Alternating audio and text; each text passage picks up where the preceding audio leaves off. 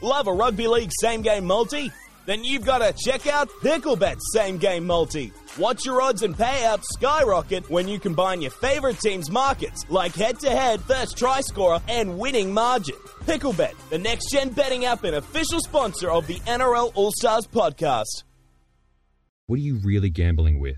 For free and confidential support, call 1 800 858 858 or visit gamblinghelponline.org.au. Hey now, you're an all-star. Get your game on, go play.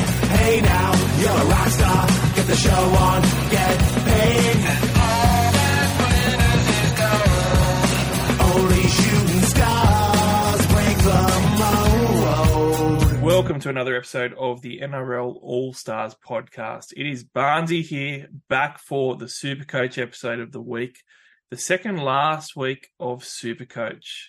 I have a very special guest that jumps on a couple of times each year. Had him in the preseason. Haven't managed to catch this guy during the year because he's a very busy man on the Champions podcast, sometimes with uh, with Wilfred and the boys, but also uh, one of the Supercoach Experience podcast hosts, which means he's also a former champion. Tim Moodie, welcome aboard, mate. Good to have you for the back end of Supercoach and the run home and the head-to-head grand final week. Mm, I believe this is called the penultimate round. Is that correct? penultimate would be right, unless you're classic, and then next week might be the penultimate round, especially with those top few. Geez, it's close. Do you know where I learnt that word? A little bit of um, fun fact. I learnt that word playing the Olympics game on PlayStation about probably about 15. That was a ago? quality game, especially Good if you had six pack of beers each and four of you just going for it and going. The, Me and my stepbrother were so competitive with it, and he had that fast finger technique going way better than I did. But I was good at some events. But yeah, I learnt the penultimate. I learnt that word there. So uh, that was a real finger smasher that game me. as well. Oh, yeah. you just you just had to smash a button. There wasn't much to it. Uh, look, Tim, it's been it's been a little while since you won. It's a couple of years have passed now, isn't it? Two years since you were crowned winner. years, yeah, Yeah. So how are you how are you tracking this year? Uh, not great. You know, it's not been a good year for me. Um, I, I got as high as 1,000 and then sort of uh, it started, the wheels started coming off over the buy period. I just started making a lot of pod decisions going, um, 50 50 calls got wrong. Um, whether I go this guy, that guy. And yeah, I just have been harping on about it all year, but I just haven't prioritized um, making money. So it's just made trading players that I want in difficult and having to make sacrifices to, you know, cold guys that I should probably keep or, you know, use two trades to get one player and get an average player that end up getting stuck playing over the buy period and stuff like that. So that's probably been the story of my year. And I, I guess it's um, the good thing is that next year should be a pretty similar year for Super Coach. I'm imagining strategy wise, just based on the should be a similar like one buy for each team each year and three major buy rounds. So at least we've had that experience to learn from. And I feel like I've picked up a few lessons I might be able to take into next year, which is good. Yeah, it, it is a good practice year, isn't it, for the new format and stuff? And it, it, it's a massive change. Like it's, Mm. people, especially that just started this year or even just started last the year before, would think, oh, you know, it's, but it's a massive change. Uh, If you've played it for a long time, especially, it's probably, I think it's the biggest change that we've had with having the buy every round, and then not just the big buy round, but the mini big buy, and just the juggling of it all, coupled with you know the increases in HIA protocols and different things like that. It's been really hard, and I, I was the same as you uh, in, that I, I was behind you, but I decided to make a heap of different pod decisions and things, and hope they'll come off because you got to do that, right? Like you're right. Yeah. Like if you were a thousand, you, you got to just go for it, right? Because if you don't make the pod decisions, then you're either just going to hover or just go up a little bit and hardly anything. Or, you know, Mm. it's just there's not really much point just going along with the pack. You've got to try and chase, and it either comes off and you feel awesome, or it doesn't at all and you're terrible, or there's an in between, which is like a you know the the draw in rugby league feel where you go to golden point, you, you each just go to ninety minutes and just take a point each. Hundred percent. Yeah, it's been a rough one, man. I, I feel like um, for me, it, you've got you got to sort of like get the the strategy right and what you're going to do and how to play it pretty quickly on the run each year. And every year is a little bit different. But yeah, this year has been much, much different for me. I've never played three buy rounds. Um, that's, I believe they used to happen before my time, but yeah. Yeah, I was used to the I was used to the threes, um, but it was one of those things too, which we didn't mention before, where even though I was used to the threes, I've never encountered the best thirteen. So when we did have the threes, Yeah. you used to always like have like fifteen runners at least, and sometimes one of them you'd have like seventeen, and you just go great guns. Whereas this year, I thought it brought the pack together a lot as well in the buy rounds because you had the best thirteen, right?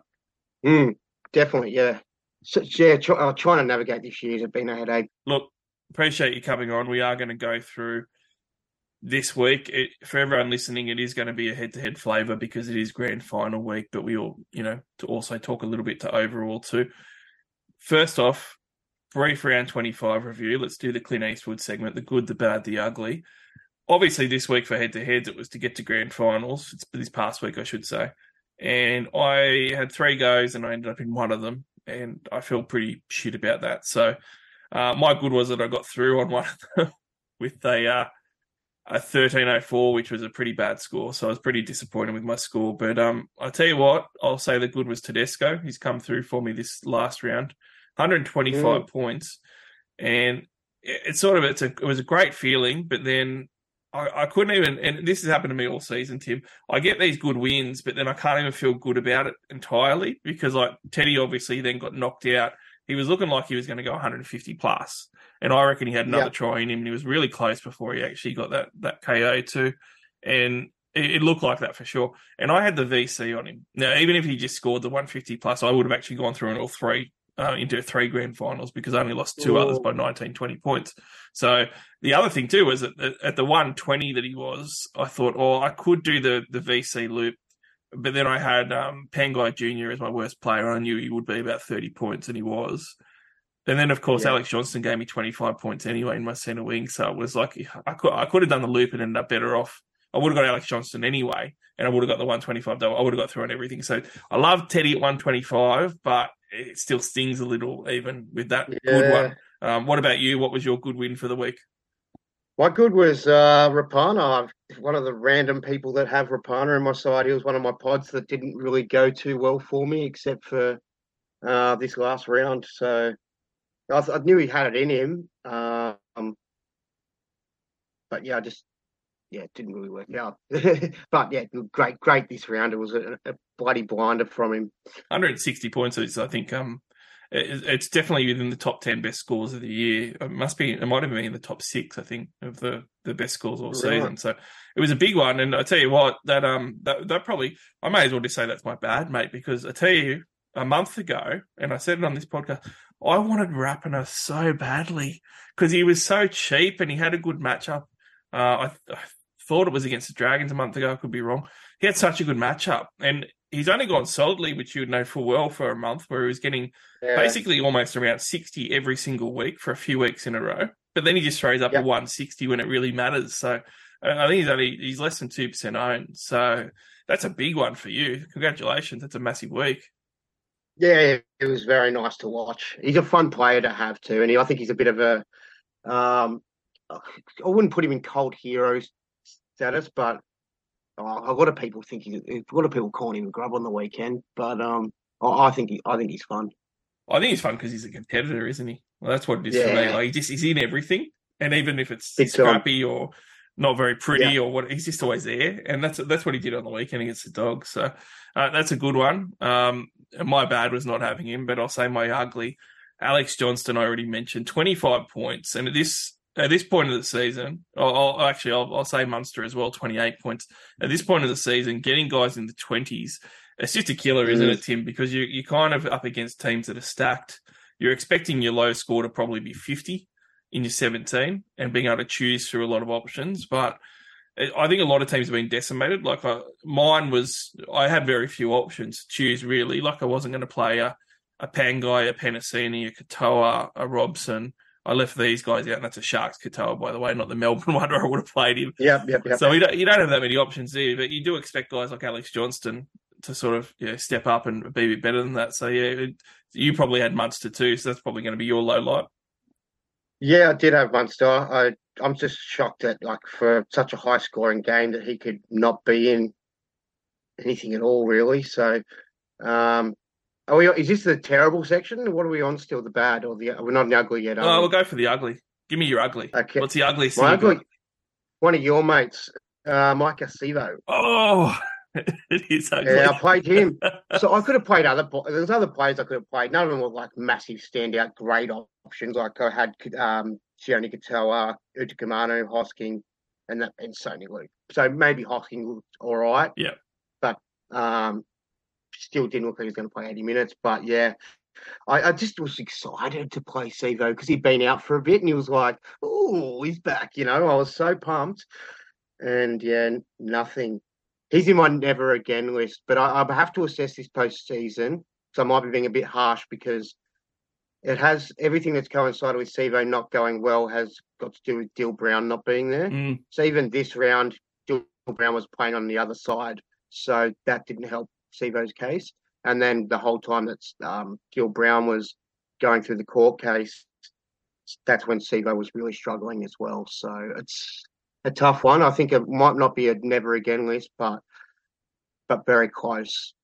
I'd have to have very very good reason to bring him in. yeah, you'd know that I'm a big Sevo fan, and we've talked about this between me and you previously when Yeah. we both brought him in and stuff.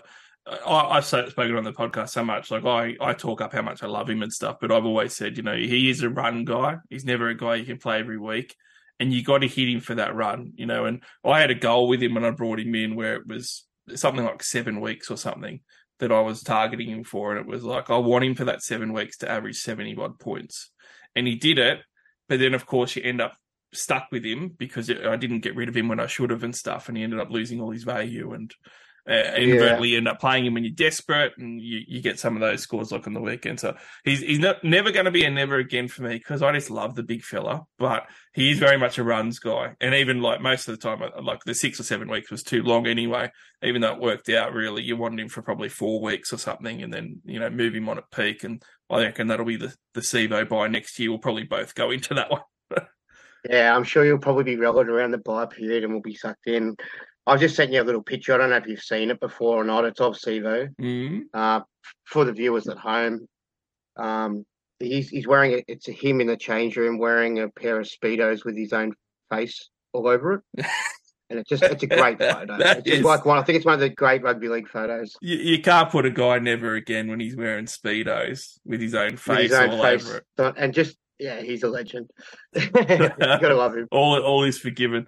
Well, look, we need to move on. It was a um, it was a big round. Um, I mean, some of the big scores was the other thing to talk about. Obviously, the the Rapana 160 was huge, uh, but it was just one of those things where I, I grabbed onto the Greg Marzhew, and, and I've been pumping up Greg Marzhew all season. Like I couldn't believe that so many teams didn't own him. Like even a couple of weeks ago, he was still only like 16 percent or something. But it, Wow. there's all these guys that were like, "Oh, I want you this week. I really do, but I've got no trades." Eliesa uh, Eliesa Katoa, eight point two percent owned, mm. 127 points, third best score of the round. I would have bought him over and over again this last week, but I just didn't have the money to do it. And DWZ was the same. I would have loved to have had him the last week because he was so cheap. He was only at just over 600k, and he went up 100. He went 126 points, and that looked like he might have been going for the quaddy as well with the tries the way he was scoring. So those couple has really hurt. And then you look at some of the other ones. You know, Damien Cook at number eight, 117. He's a bloke that I owned for ages, and I decided to choose Spud Harry Grant over him, and I traded Cook out. Should have just kept Cookie. So there, there was a lot of those ones in the um in the top sort of 20 players, even if you go past the top 10. Yeah, Suoliti, another guy for the last two months that I would love to have bought at 380k, but I just didn't have the trades to be able to do it. And he throws up 108 and he's been killing it as well with a, a three round average of 89 and a five round of 77. So a lot of these boys have come good that look like good buys. I think a lot of us just ran out of the trades and those that didn't would have really cleaned up on the weekend. Yeah, I reckon you're being a little harsh on our boy Harry though. Like he 59 last week, 110 the week before, 57 the week prior. You take it, 149 four rounds ago, uh, then a 36 and 95. Like it's I just don't. I just don't. I just don't pay Harry for fifties and thirties. So it just. I think it's. Yeah. You're right. He does have the big ones in him, but haven't you found that it's just fluctuated so much, where it's I- just been every just two or three though- weeks? as a long-term smart decision for super coach, just have Harry Grant on your side for the next, you know, say six years at least. I reckon that at least solve take a lot of stress off your super coach brain. I- love him, but I, I. I'll be a bit controversial here. I'll, I'll throw a controversial question to you. Watching him on the weekend, one of the comments that I made when I was uh, chatting to a couple of friends watching the game was, "Geez, has Harry is the reason that Harry Grant has sort of been hit or miss this year? Has he turned into to what Damien Cook did a few years ago? You remember, like a, a few years ago, Damien Cook all of a sudden stopped running the ball as much, and then inadvertently stopped getting the attack and stuff, and then his work rate went down, and then he started having these." you know, 30s, 40s, 50s, when uh, before a few years ago we didn't really see that from Cookie.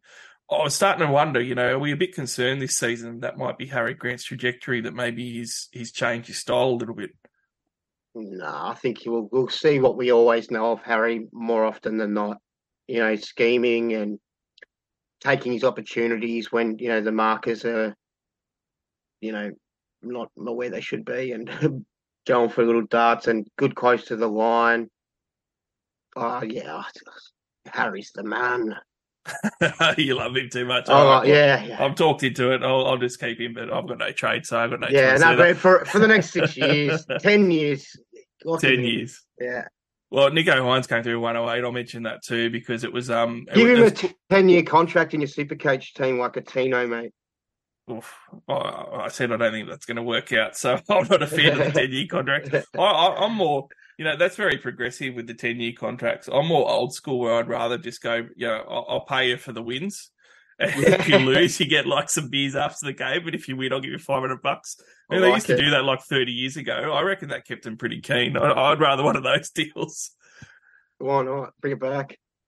Look, Nicho came back, and he's the last one we'll just finish on touching on. 108 points. Um, I just mentioned him because he's one that's been a bit controversial the last month, and I haven't had a chance to chat to you about this stuff the last month. So that was one where it was definitely SJ, Nicho, and Cleary, and there was a lot of arguments about it, and it became a little bit of a race uh, the last few weeks because Nicho had that 22 points against Penrith in round 22, and everyone said he was done. Since then, he's gone 100, 55, and 108. So he's well and truly back in the in the frame of things. He was actually the best halfback on the weekend as well, better than Cleary, better than SJ. So it's going to be an interesting run between round 23 and round 27 on on how those three halfbacks perform. And I think that there'll be a lot of pub bets that'll be settled on that. But Nicho's 108 on the weekend puts him right in the frame again. Yeah, it's interesting. Hey, like, like I think, you know, SJ's had a couple of sixties in his, and other than that, been pretty decent. Clear, uh, Cleary's been a bit up and down.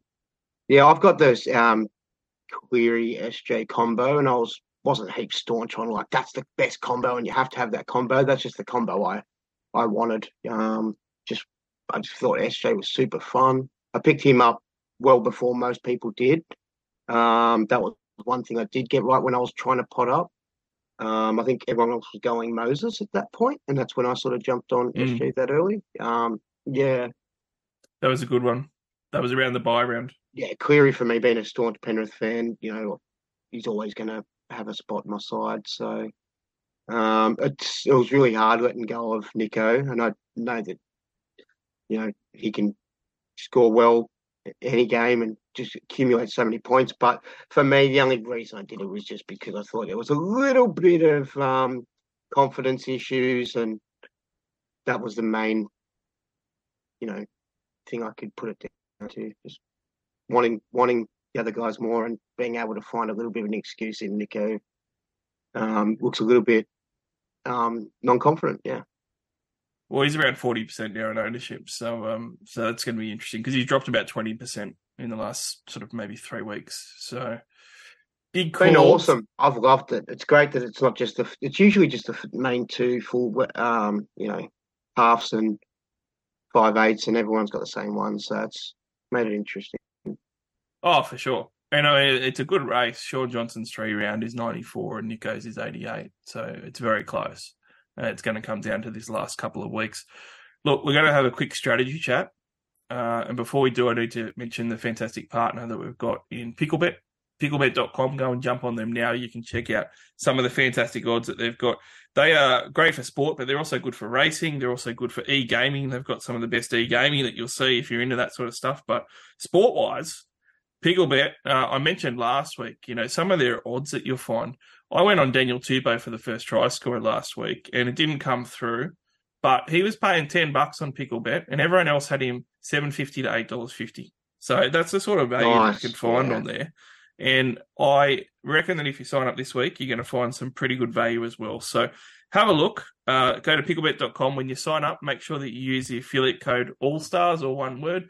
That way you, they'll know that you're one of our listeners and they'll take great care of you. But having a look at it this week, you're going to see some great value in the NRL. We're going to get a All Stars multi up this week.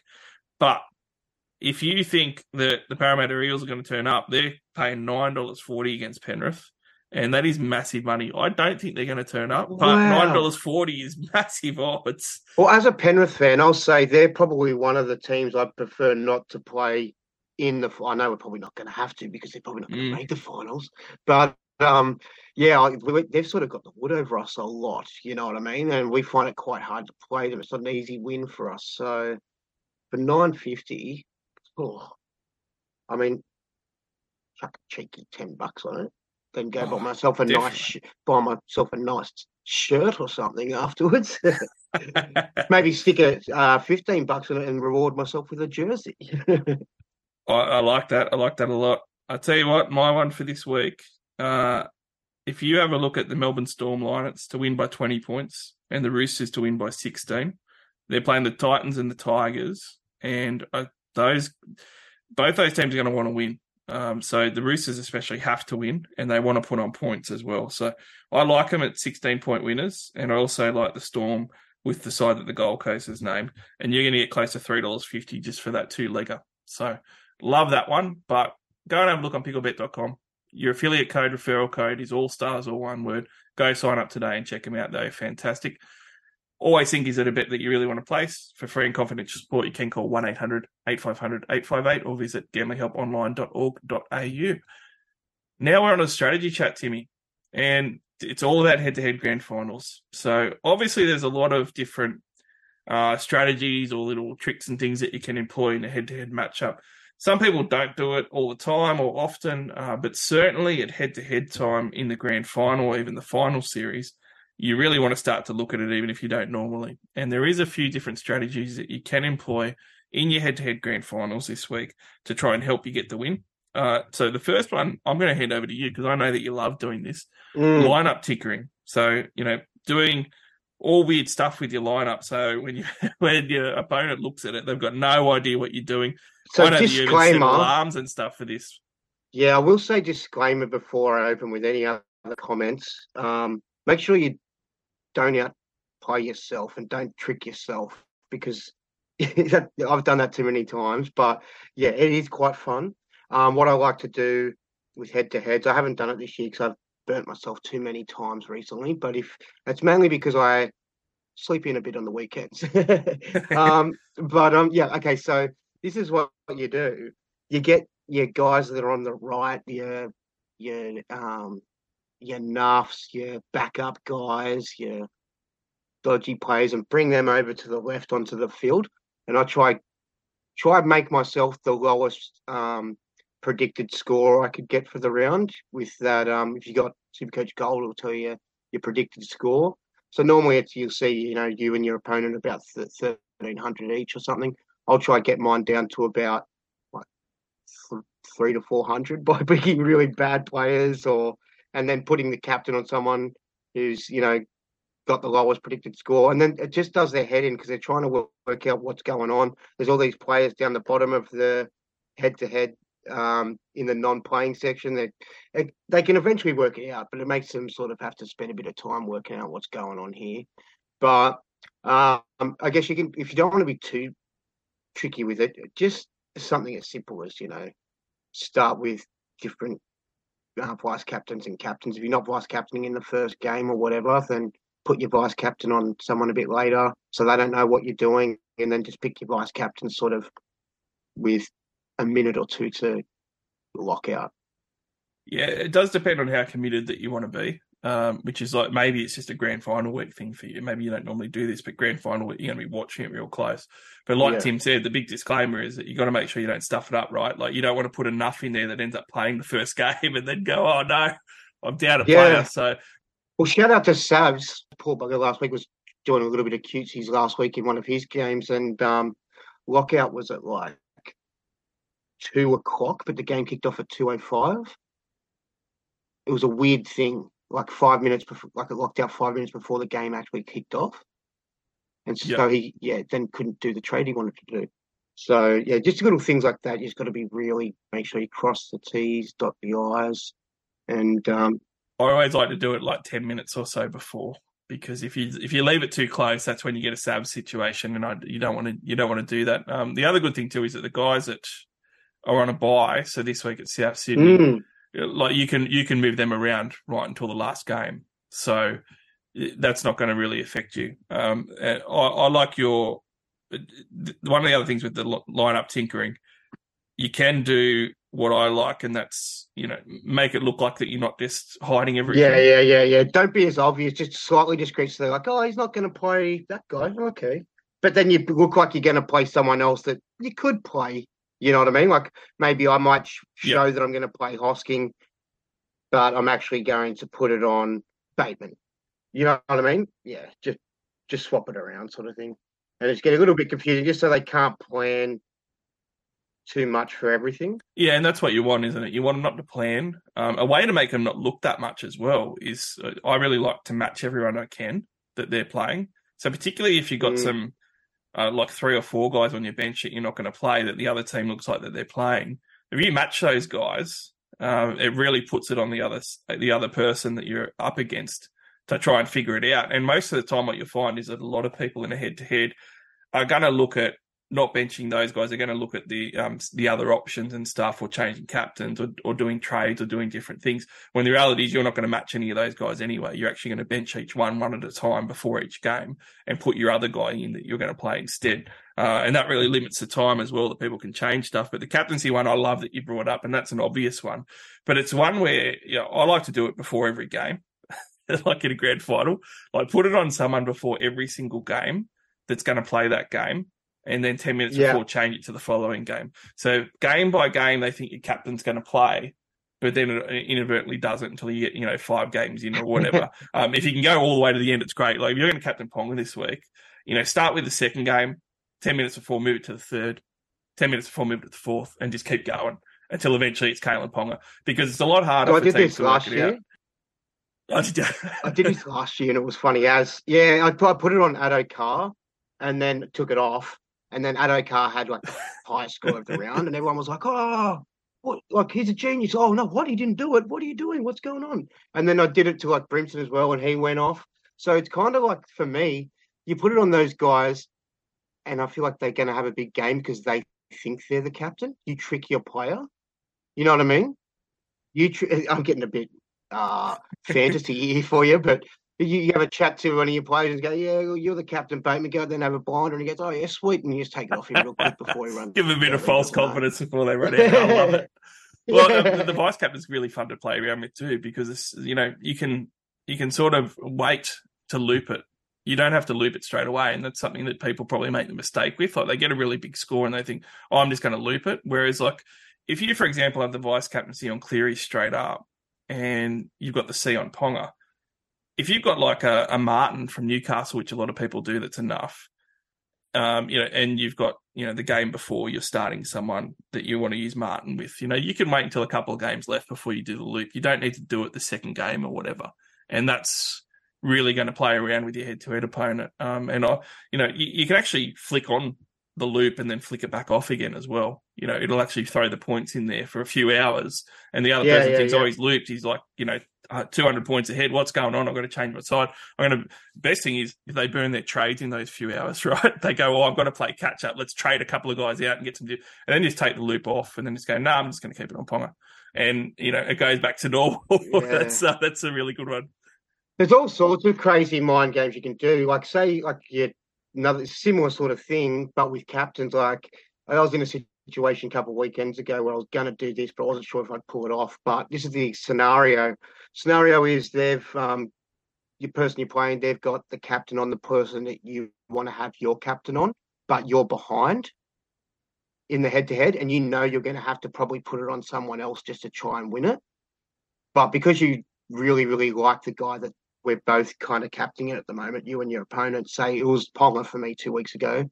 What I was planning to do was like just before the game, put it on Munster, try get them to put it on Munster, and then flick it back to Ponga just before the game kicked off, like with a split second Yep. to go, where they couldn't change it.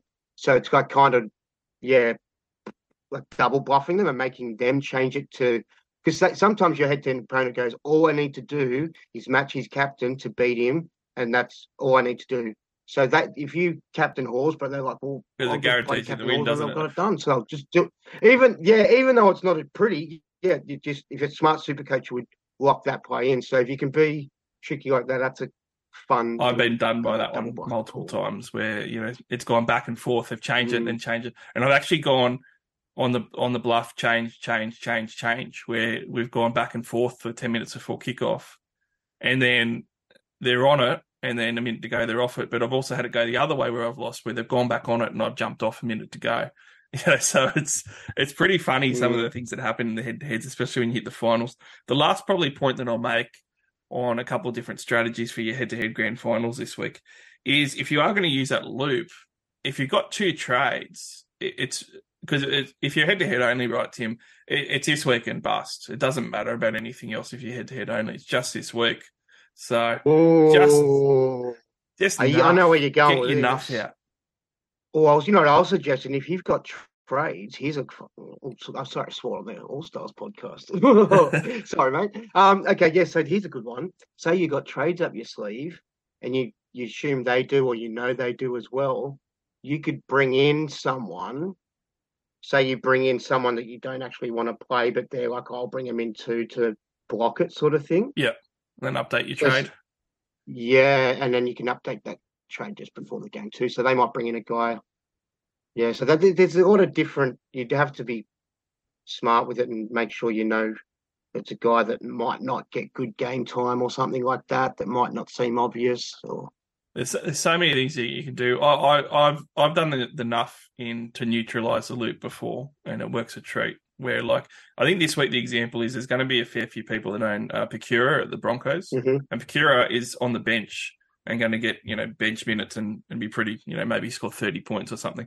And if you're worried about him as enough, particularly by that point when Brisbane's playing, if especially with squads pretty small at this point with who's available, if you know that your next best player is 70 points, use a trade just enough Piakura because you know that you're the guy, the next best player is 70 points, and that's not going to be what he gets. And then all of a sudden, your loop becomes even more valuable. And you, if you've only got 18 and one of them's Piakura, then you know that you're going to get the same 17 you're going to play anyway just by nuffing him and getting him out of the picture. Mm. So certainly, if you've got some of those bench players or anything later in the round that you're worried about with the AE, you can just nuff them with one of those trades. You don't have to feel like you need to get someone in if you've got some good runners. But we we have talked about strategy for a long time, Tim. Let's talk about market watch. Let's talk about trading. It is an easier week this week because you know what? Almost everyone getting traded out in the top tens from South, so it makes a lot of sense Mm. and they're injured. You know, the the only person in the top ten that is being traded out that is playing this week is Clint Gutherson. So, and I reckon that's a good trade too, still, because one, they're playing Penrith, but it's almost when we're talking about the overall players, you're looking toward next week too. You know, Yeah. which are the two teams that don't have a game this week and next week, and it's South Sydney this week, and then Pen- and then Parramatta next week. And Parramatta is almost like, well, I don't want to play them this week because it's Penrith, and they got the bye, so their season's just about done for everyone, whether you classic or or head to head. So Mm. trading out those power players makes a lot of sense. Big time. 100%. Yeah, I'd be selling Gutho for sure if you've got the trades. And if, if you do have him in your side and you don't have any trades, I'd consider playing other guys over him to Maybe even guys you wouldn't even think are worthy. Well, I mean, he he got 37 against Penrith in round four, uh, so that was and that was after he started pretty well. yeah. I feel sub I feel sub 50, but then again, Gutho is such an effort guy. So but then again, he's still walking into the wall of Penrith, isn't he? I just see. I think he'll really try hard and he'll throw everything at it. But whether that comes off and you know you get the supercoach point. Yeah, the, the last not. month, when you look at it, 55, 82, 33, 67, he hasn't set the last month on fire. And his 82 was against the Dragons. So, I mean, he's not going to do it against Penrith, is he? Yeah. no, like against Melbourne, uh, Brisbane, and the Roosters, he's basically average low 50s between those three games. So, it's it's not going to be a good one likely for him, and he doesn't have a great record in recent times. So you know that that makes sense. I think it's probably better just to look at the trade ins when we're looking at market Yeah. watch this week, and there is some really interesting ones. I look at this list, Tim, and I just I cried my eyes out almost this afternoon because I don't have any trades, and it just happens that this is a week where everything's falling into line where there's just so many good buys.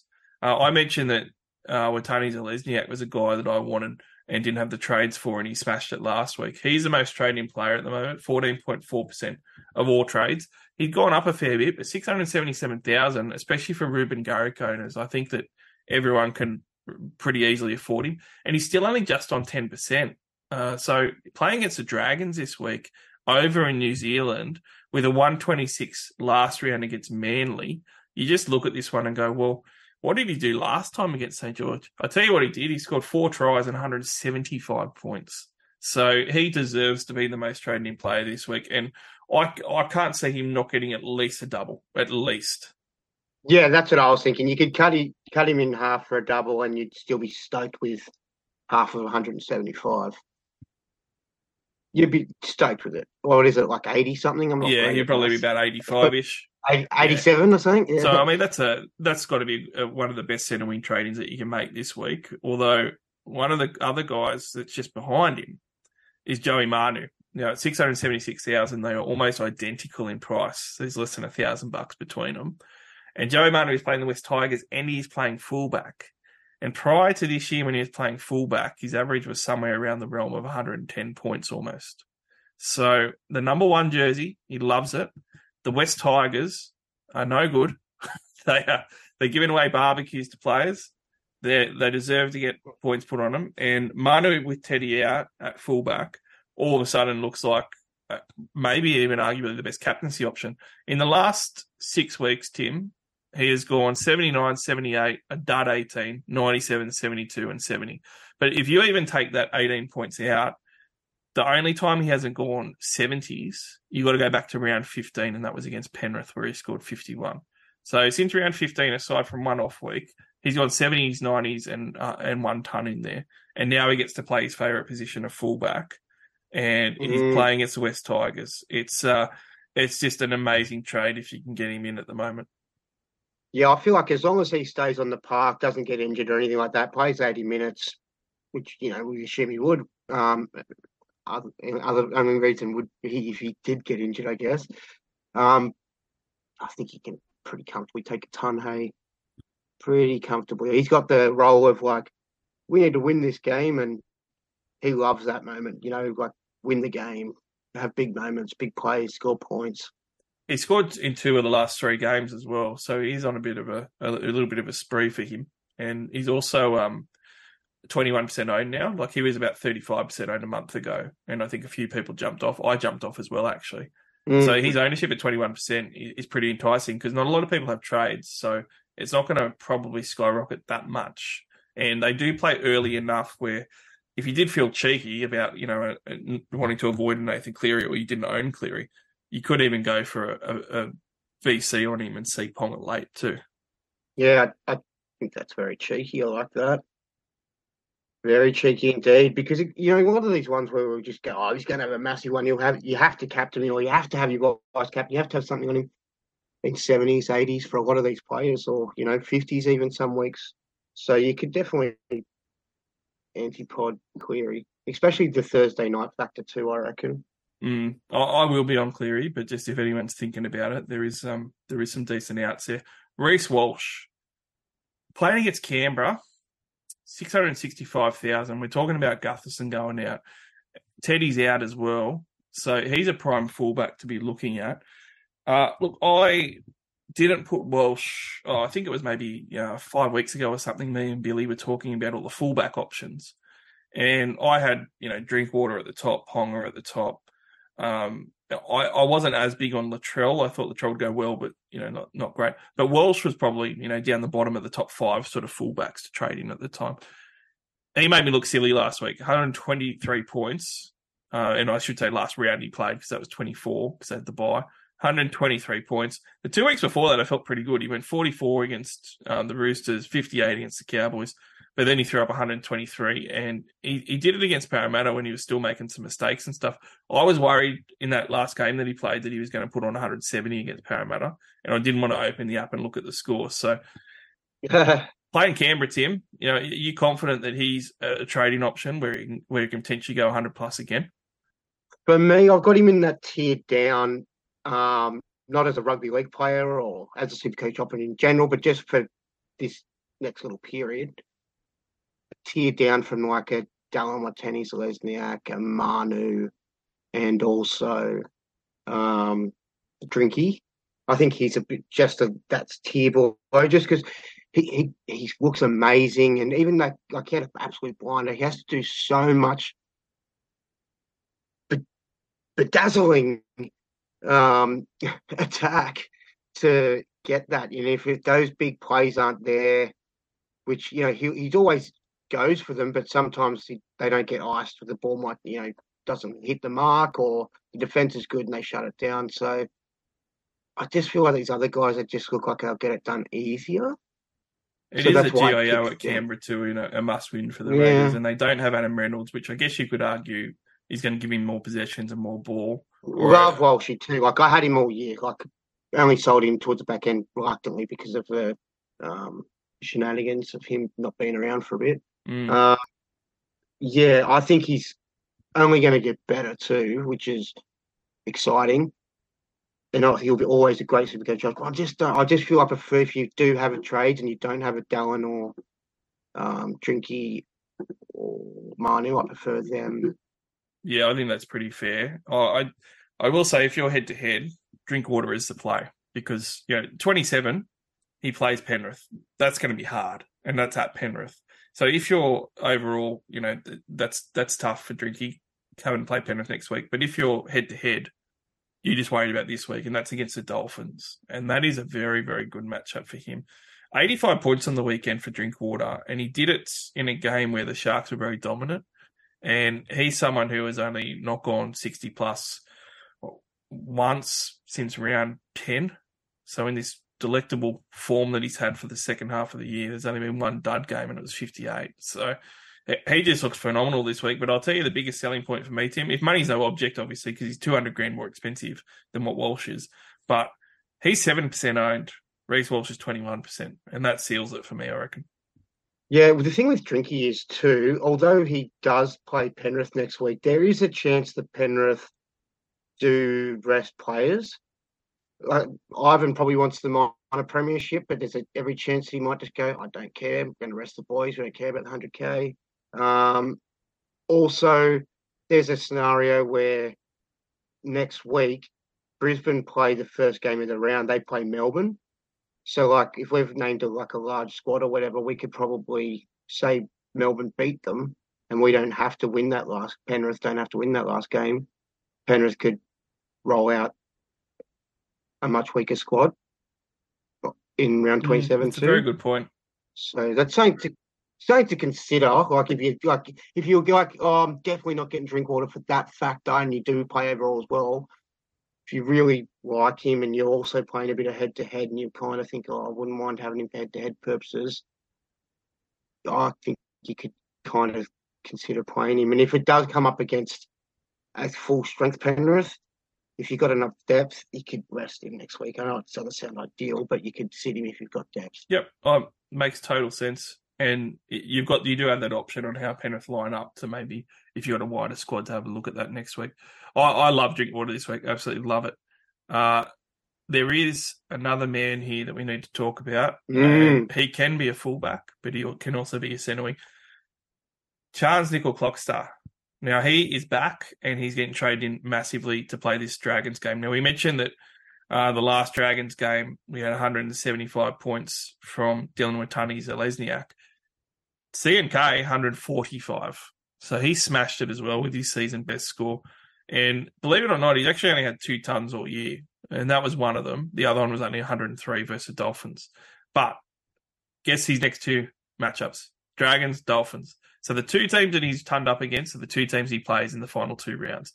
It, it cannot line up mm-hmm. any better than that. And the Dragons and the Dolphins seasons are actually over now, whereas they weren't even over before. So I, I think that it's a, a, very astute trade at only 600k. Uh, obviously, he did have the injury, uh, Tim, and um, there's you know question marks on whether he'd you know be able to play with the concussion and stuff. The the Warriors themselves might have their spot locked up for the last round. Do they rest someone like that? It, it's a bit hard to tell, and I think that you just got to go for the best play. So if you think that the Warriors are going to put points on on the Dragons, and especially if you don't, if you're not able to afford the Manus and so forth, because they're you know Manu and DWZ they're about 60k more expensive, 70k more expensive. Maybe you're on a budget, then yep. this guy might be the runner up for those guys. I'd be stoked to have. I mean, I do have him. I've got him and Dallin.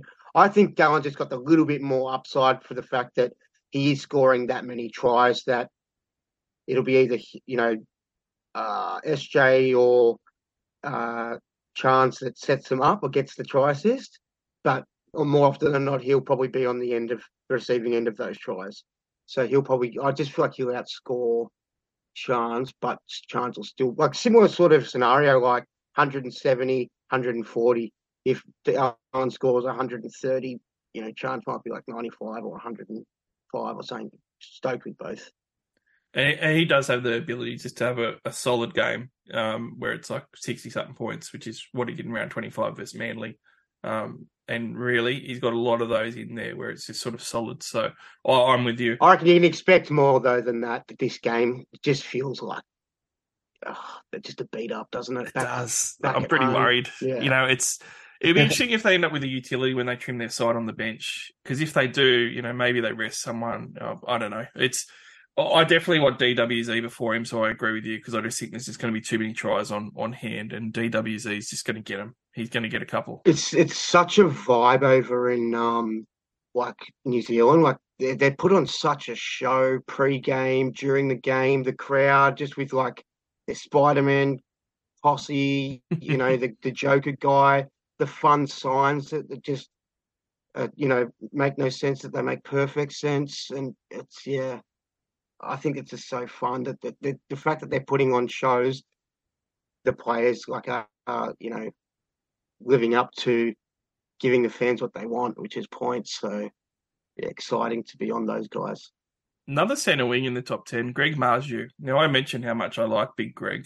Um, mm. He's a number six most trade. So we've got a lot of centre wings at the moment, the most trade, the, the, the most trades this round. Where the upside is, I think that's what people are chasing. That's where you're going to, you know, try and make that final lunge in the ranks. I'm not sure sense, where Greg's going to go against the Sharks. He went 49 against them in round 12, and he was playing great footy at that point. Um, this is going to be played at Newcastle for the overall guys, I think this is a really good trade because they've got the next two games at um, McDonald Jones Stadium, but after the Sharks, they got the Dragons. So I mean, if you're if you're overall Tim, this is one that probably makes more sense than say you know a Cowboys trade in or something like that where they have to play Penrith. Um, but and and definitely not going to get oh rest. Yeah, in some of those other cases where you're going to look at some other guys like a Warrior or maybe a Panther or someone like that where they might get a rest. Yeah, and he threw up 120 last week against South. He was unstoppable. He, he scored three tries very quickly in the first half. It did have did have the vibe that it was going to be a five try outing the way he started yeah. off. Uh, where do you rank him with these guys though? He's one of the best guys on the season in the centre wing. Like when you're having a look at the season he's put together, he's averaging almost 78 points a game, and he's been very solid. And he's actually averaged more points than guys like DWZ, for instance. Yeah, he's way up there. Like I think he's a better like super coach option. If I could only have one of them in my side for the a whole season to start like for next year, for instance, I'd pick Marzhew hands down just because you know he's got that great base tackle busting ability. He's got great individual running workload and stuff like that. But then just get him close to the line, he's going to score. Um, yeah, so I love I love him as an option I think he's great. I haven't had him all year, and he's probably been the one main person that I regret not having. Well, I've, I've had him pretty much all year, and I've loved it. But I, I, I he's the number one. Like if you take out games played and stuff, and the you know Tautau Mogas for St George playing three games and whatever, he's the number one centre Mm. wing as far as averages go. That seventy-seven point seven average. Uh, just behind him, not far, is Isaako, and then DWZ at seventy-three point three points. I would actually get DWZ over him because of the ownership this week, and because playing the Dragons in New Zealand. I think that would um that would seal it for me, and also Manu as well. But if you're looking at a two-week play for overall players, then I would put Marzhew ahead of both and actually leapfrog him because of his next fortnight of games. Uh, a couple other quick ones, Tim. Uh, non-center wings. We've got Dylan Edwards getting traded in a lot, and I, I was surprised by this. You're a Penrith fan. I actually made the comment, hopefully not within earshot of you, saying that I think Dylan Edwards, the, the two months ago when people were trading him in for that post origin, I thought he was pretty disappointing for people. He sort of went, you know, Mm, from round 18, he went 39, 68, 70, 37, 22, 58. And it's been really boring and, and pretty oh, low. Super, super bad. Yeah. 114 last week. It's got people's attention. I, I still don't think that he's a trade in. I would still really worry if, if Ivan's going to arrest someone like Edwards for round Yeah, 27. I think it's a terrible trade in. I, I don't love it at all. Just purely like he, he would be one guy that you'd probably want to give a rest to. He's he's had a pretty full on year. Like um yeah. Para like I still don't think they're a walk in the park. I don't think it's a nine I don't think we're gonna flog them, hey. I think they'll turn up to at least for X amount of time before you know we then walk over them in the back end of the game. But I don't see why people are trading him trading him in at all. Don't see the upside. No, I'm with you. We'll keep that one real short. I, I think that you should reverse. You've got to go a Drinkwater. You've got to go a Reece Walsh. You've got to go a Manu at at, um, you know, at center instead, or, or even some of these other fullback options.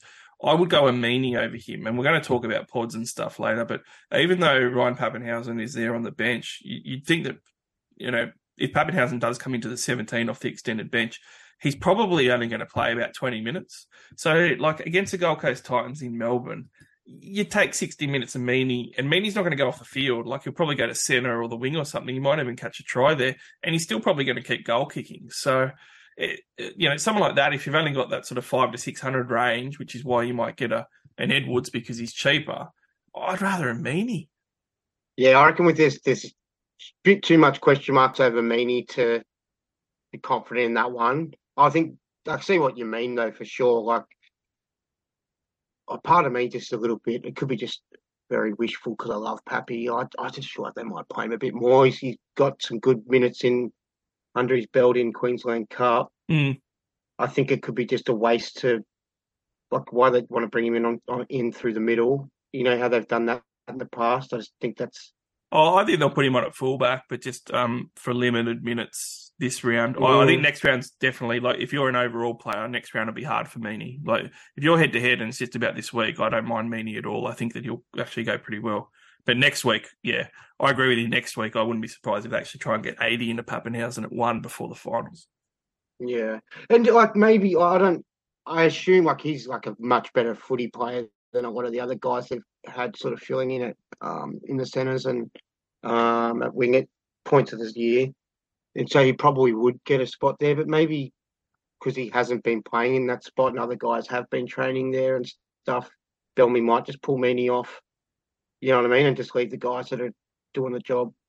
Yeah, that that could happen as well. It's it's a possibility. So it's definitely some risks there. Um, I mean, tell you, there's some risk with Munster too, and you wouldn't think you'd say that with him. He's he's one of the top ten biggest trades as well, getting Cameron Munster in this week. Playing the Titans, so you understand it. He didn't play him early in the year, but one of his biggest scores that he's ever had is 147 points versus the Gold Coast Titans, and one of his best averages, uh, or in fact, his his number one average is against the Gold Coast Titans. 93 average against him. Uh, the Titans is better than any other club average that he has. So he loves playing the Gold Coast Titans. He's just not playing that well at the moment, Tim. 28 points on the weekend versus the Dragons. That was meant to be 147 points. He didn't even Mm. crack 30. You know, and he's just he's not had that sort of year, Munster, where you just go, he's going to have these big scores or he looks dominant. Um, Jahrome Hughes the last few weeks has looked a lot more dominant as the ball player in that spine. So I'm even though it's the Gold Coast Titans, and even though I think that Melbourne could pump him, Melbourne ended up putting on points against the Dragons last week, and he scored 28. Yeah, it's a hard one to pick. I, you normally you feel confident with Munster that he's a guy that'll just go and get you seventy, regardless. You know what I mean? It's never you never pay too much attention to it, like, and still he still does it. But yeah, I, I feel like he. I wouldn't overly be looking to buy him, but I'm not. I'm not worried about playing him. I'm pretty, pretty feeling pretty good about him having a bounce back week. Sure, he he'd be aware that he his involvement and his his um im, impact on the game wasn't that much. But then again, the Storm play for like a funny style of footy where they just one of the guys will just be more, dominant for a whole game more often than not. I've heard Harry Grant talk about how you know sometimes he just wants to run himself, but you know. Munster's having a blind us and he wants the ball, so he's just got to get it. Feed the hot hand. Or yeah, and is, ne- the next game he said, you know, it might be just it might be um Tuesday, and then you know one another week it's my it's my turn. So I think that's just how it's hard to pick them, but when they're going to have the big one, but I just I, I feel like you'll have a big one this weekend. Well, one of my favourite trade-ins last week was Katoa at the Storm, and he obviously killed it. He's still under six hundred thousand though, Tim. And you could argue like he's the form second row forward trade-in that you can have. Mm. I think that he is playing the Gold Coast Titans at home, suspect edges for them. I think that he might be running at Weaver's edge as well. I think. And you know, it it just looks like he had three line breaks last week. He had two tries. He looked like he could have scored a hattie. Uh, it just looks like that he's going to carve up the Gold Coast this week. Like if I got to trade in any forward this week, I think the Katoa has got the upside of 95 and 127 points the last two weeks, and how he's performed this year. I think that he's shown that he deserves it as well under 600k. It's value. Yeah, I started with him, reluctantly sold him with the eye thing. I held on to him for so long, shots. I just felt like I hadn't seen the best of him yet this year. And then last week was sort of what I'd sort of expected from him going into that Melbourne system. He just seemed like he had that ability and just in that system would flourish. I think he's going to have a big finals um, series too, which doesn't help us for Supercoach. but yeah, keep an eye on him. I think he's you know the blinders. I love him as a buy. I wish I still had him. Wish I had trades. Wish I could get him. Yeah, I mean it's the Titans this week, but if you're overall as well, he's got the Broncos in round 27 away. But you mentioned with Penrith resting players, the Broncos could have the minor premiership wrapped up themselves. Like if if they think that they Yeah. do, you could see them doing mass restings, couldn't you? Yeah, it'd be tougher though because I guess if they won this week and Penrith lost to lost to Para, which is possible, they'd still need to win their next game, knowing that we could, if they lost it, we'd have to by us winning the next game, we'd match them. You know what I mean? I'm fine. Oh yeah, you're right. Yeah, the for and against. So they yeah. wouldn't get yeah, they wouldn't get the heads up of how we've gone the final round. So they'd probably have to roll out a, Mm. a squad. right. But mm. Or maybe they won't care about it. and They'll just go, you know, what, we'll finish second. yeah, I reckon the big prize is the one that matters. Mm. I love the Storm this week. Absolutely love them. So Katoa for sure. Um, Meaney is a bit of a sneaky pod that no one wants to get because of Pappy if you're just worried about this week. And certainly Munster, I'm sure will go well. I just like Tim said, I think you're really confident in playing him and hoping for a bounce back, but you just I don't know about burning a trade to get him if you got some other upsides. The last guy on the list is Joseph Suaalii, and I tell you what, I three, he got to 380k. Another one where it was like, oh, Barnesy, you've burnt too many trades. This is a luxury, and it kept being a luxury until it just there was no way I could do it. And he's now 631,000.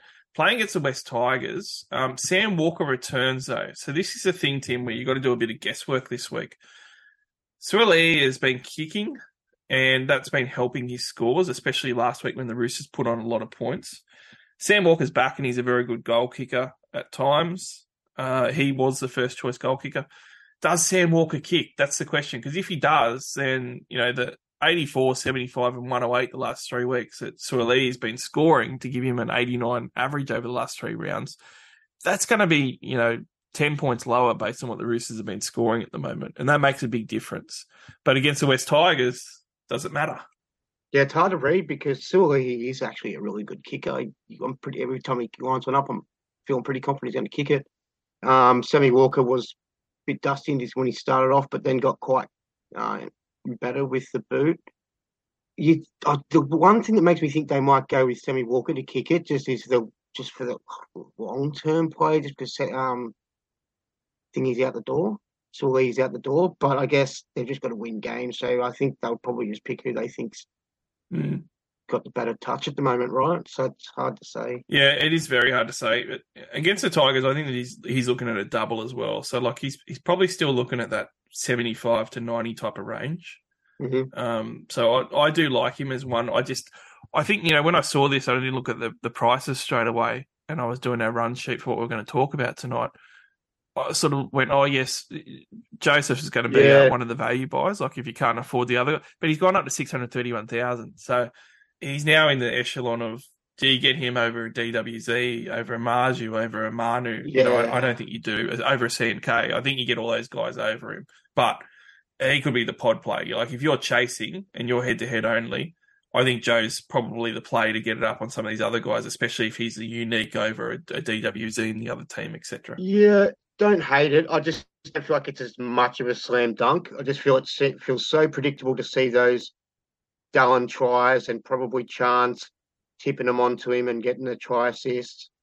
Um, but yeah, against the Tigers who are, you know, probably pretty close to packing it up. The only thing is though, with Benji uh, at the helm sort of thing, maybe they're really trying to finish the season strong. That's true as well. Yeah, that you got the whole you know, coach is gone. they got the win last week. They got the win last week, but yeah.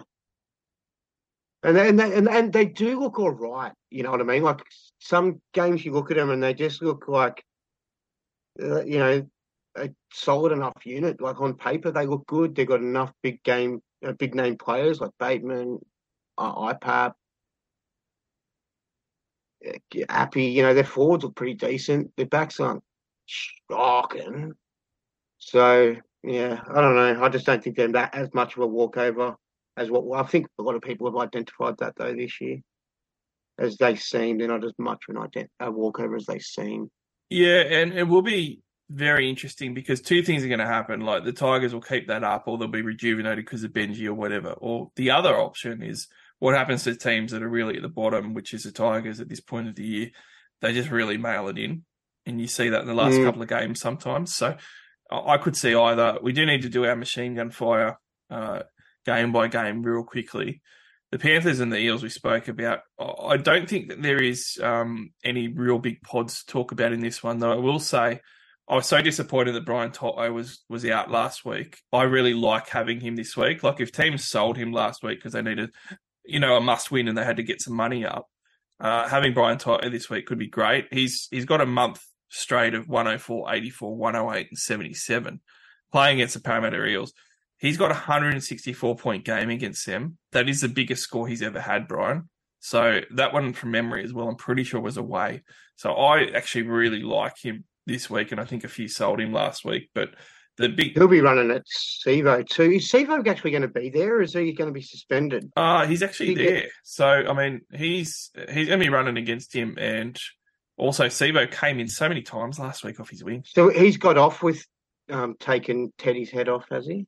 Yeah, he just got a um. I think he just got a fine. Which, uh, as a Roosters fan, actually, like I said during, I'm happy for him. You know, the, not to get suspended. Like I thought it was. It's always going to be a Mm. penalty, right, when you hit him in the head. But it was Yeah. low, and you know he, he didn't go high really or anything. So, so I don't think it wins in my mind. Is I think it happened like a season or two ago, or Sivo that took out Teddy around this time of the year. I think. yeah, and he got in trouble for that one. Yeah, for sure. Yeah. But uh, did you see how many times Sivo came in last week? Like he just kept running in off his Yeah.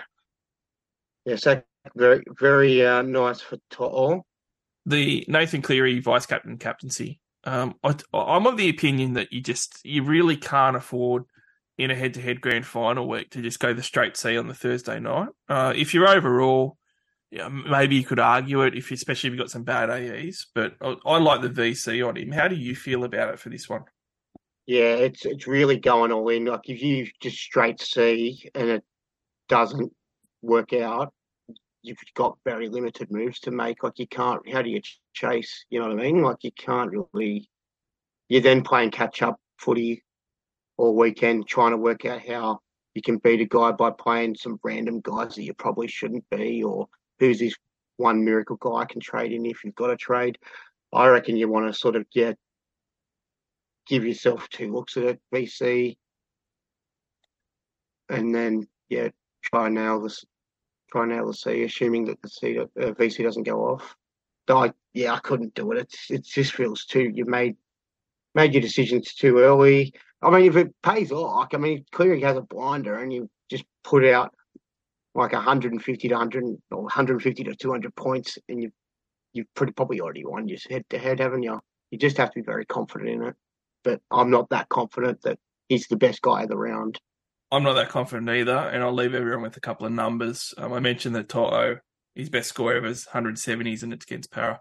Uh, Cleary's worst average out of all the clubs is against Parramatta, who's only got a 55 average on his career. And Parramatta have been far worse than they are at the moment. And even in round four, when Parramatta were missing a few players and stuff still and not starting the season well. He only got a 77, and that was in 83 minutes in golden points. So it's uh, it, the numbers don't say that he goes well, and his high score against Parramatta is only 104 points, which is low for him in his history. Do you know what? That which means I reckon you could even consider fading him as a VC, which would give you even more Mm. coverage. You know what I mean? Like if then you've got a mad VC like in the next game, like maybe going Dallin or something like that. Yeah, I, th- I think Yeah, so. I think I, I'm considering it because I've got nothing to lose. Just I'm trying to chase you know, a little bit extra overall rank. I think it could be a play, just because I think the Eels do turn up against us. Yeah, and I haven't loved the upside that Cleary's shown. Like even when they have actually put points on teams, so the last five weeks he's gone 81, 109, 103, 53, 93, all good scores, but none of them are loopable either. So you're going to VC, Yeah, exactly. you're not going to loop any of those. So it, it makes it hard. If he continues his current form, they could they could smash Eels on the weekend, and he's still only going to put up maybe an, an 80 or something. And that's not even going to be a score, a captain score you're happy with at this point of the year. So it's um it- it's quite a ballsy move to go away from Cleary altogether, but it could actually pay off if you've really got nothing to lose, like Tim. Uh, on Yep. the Dragons and the Warriors, though, uh, look, the big one on this one is going to be SJ. You know, if you don't do it on Cleary, maybe you've got SJ there like you do. But I think I might do that. if he's not goal kicking, though, do you still see it as a as an option, even though it's against the Dragons? Yeah, it's been given it to Pompey, hasn't he? And it seems like he's been starting, not being confident, giving the ones to Pompey on the sideline. If he gets one from in front two weeks ago, he's like, I'll take that. so I don't know. I, I still think he can have a blinder, but I reckon he can, but I don't think that I would burn a VC and definitely not a C on him. There's no way I could see him. Um, I, I would actually rather go a full pod VC and go money. DWZ. Let's go for it. You went 175 points last time yeah. against the Dragons. Let's just go for Brokey with a VC and see if we can crack the 150 again, you know? especially when a lot of the time it's Chance that's getting credited to Yep. try assist as well. Uh, Dolphins Cowboys. Uh, I now look. The Dolphins have, have named a, a fairly understrength side once again. Uh, the Cowboys have to win this. So you look at this list and go, well, Scott Drinkwater at seven percent ownership. You'll know that he's going to be a pod captaincy option. Uh, it's a must win, but the Dolphins still managed to compete. I found it really hard to get a read on this, but I think that with Scotty's 85 last week, it gives you a little bit of confidence that if he did need to chase because maybe someone hit some big Penrith players or something like that to start with, that Scott Drinkwater could be an option. Excuse me, could be an option. Yeah, I think he's a massive option. I think if I had him, he's, I think he's my choice of the round. I think I prefer, I'd prefer him over Manu. And the next best I thought for me was like probably one of those Warriors boys. So yeah, I reckon he's the best one. They're up 70 points against them in round six, but that was a point that the Cowboys were not playing well. Dolphins were, and the Dolphins oh, they were great. They beat the Roosters a week before or something, I think. So, I mean, yeah, 70 at that point is actually like really encouraging for him. Oh, I love Drinky this week. I think you can definitely go for it with him. Uh, moving right along, though, we do have the Storm and Gold Coast. And when you're talking about captaincies, it's really hard in this because I feel like the, the Storm are going to go really well.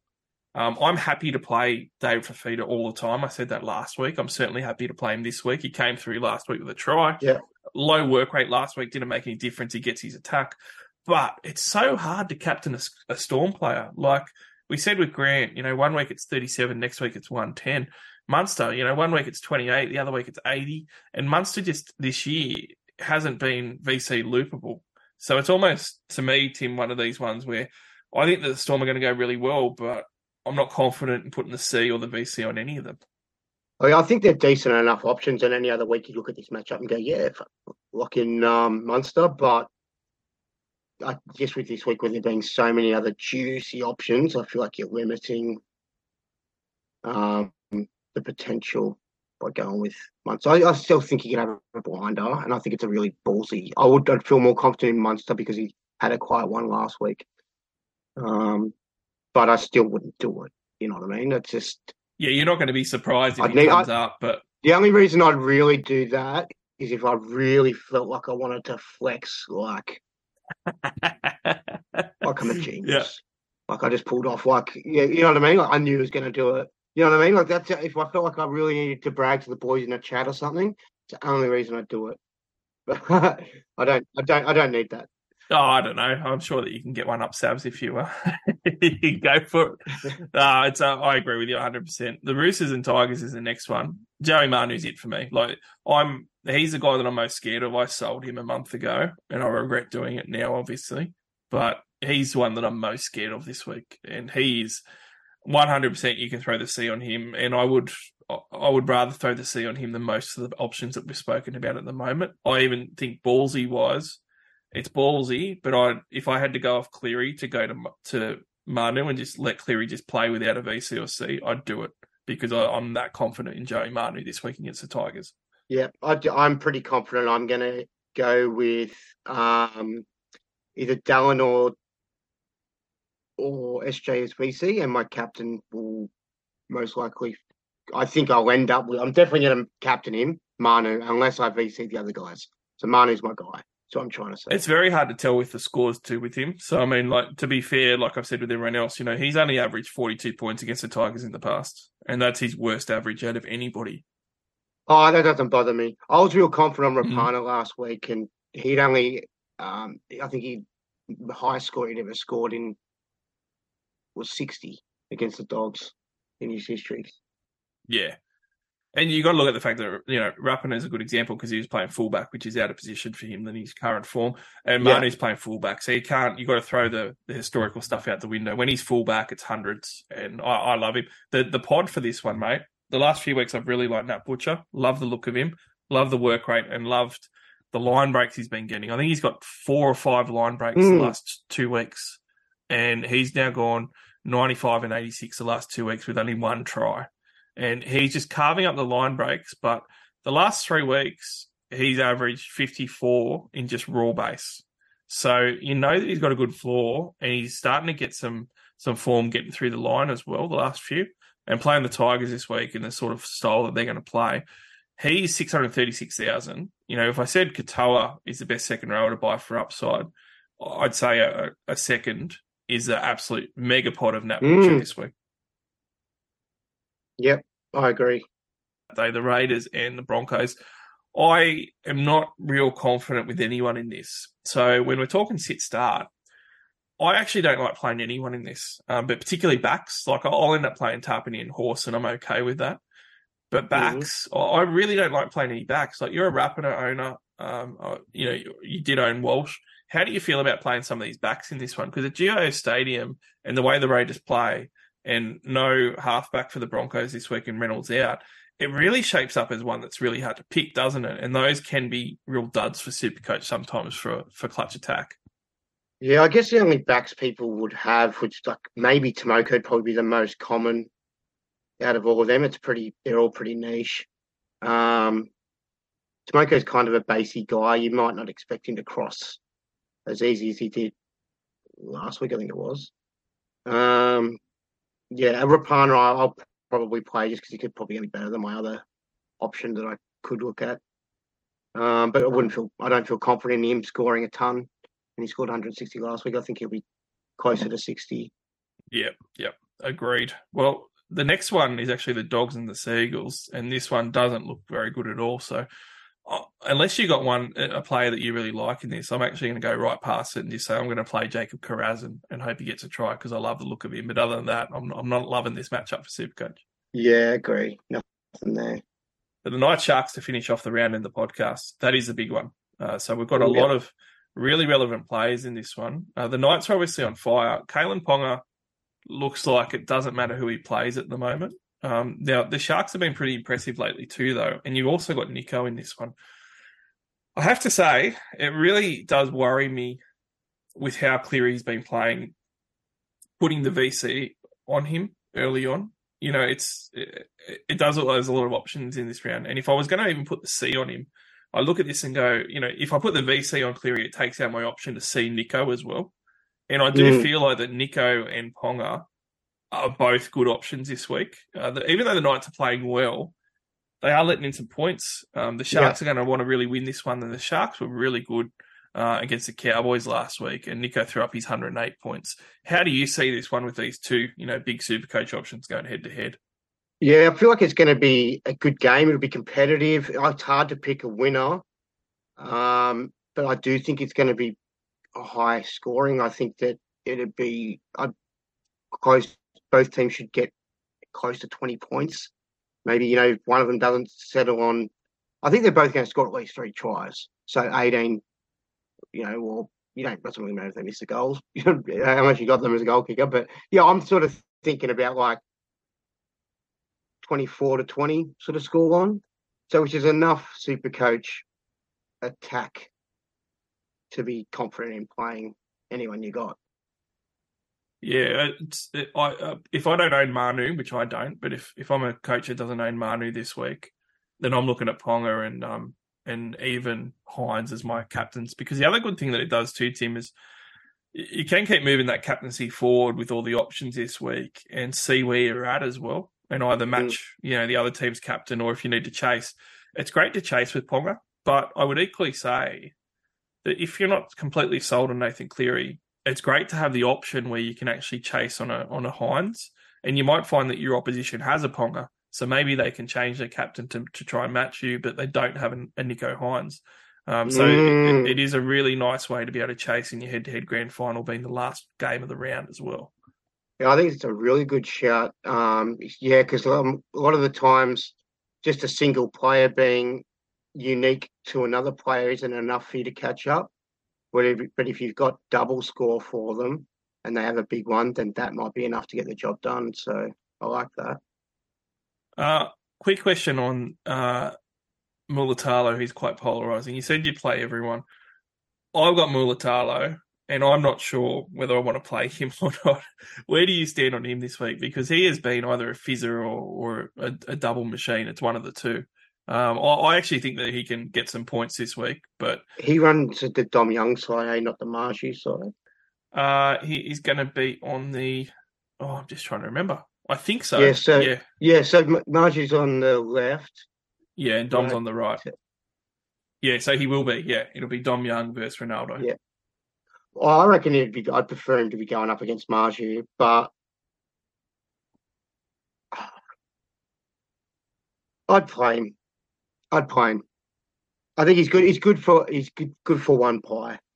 And this is as well, like I guess to finish off, one of the good options for the head-to-head grand finals. If you're a side that has been really smart and got 24 or 25 players this round, which is probably hardly anyone, but even if you got like 23 players, you got a lot of options in your center wing. Like you might have six center wings, and you can just keep flicking it and changing it, and go, you know what, I need a, a unique again, or I need to chase, and I'm going to get someone like Mulitalo back into my side, um, and you know that could pay dividends. But look, we will finish off on the Knights and Sharks. I think it's going to be the best game of the round. I can't wait for it. Tim, I'm very grateful for you jumping on. I always like chatting footy and super coach with you, mate. So thanks very much for jumping on the All Stars podcast again. Yeah, likewise, my pleasure, mate. Uh, I'm sure we'll have another little rendezvous sometime next season.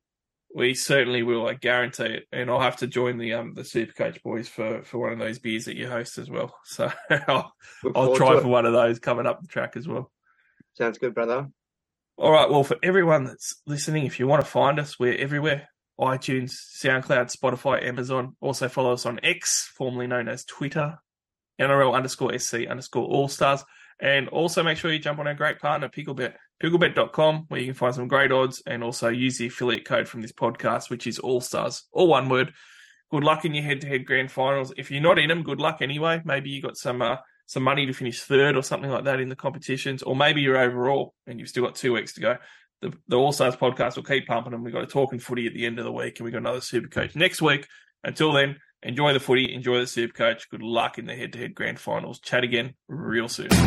Hey now, you're an all star. Get your game on, go play. Hey now, you're a rock star. Get the show on, get paid.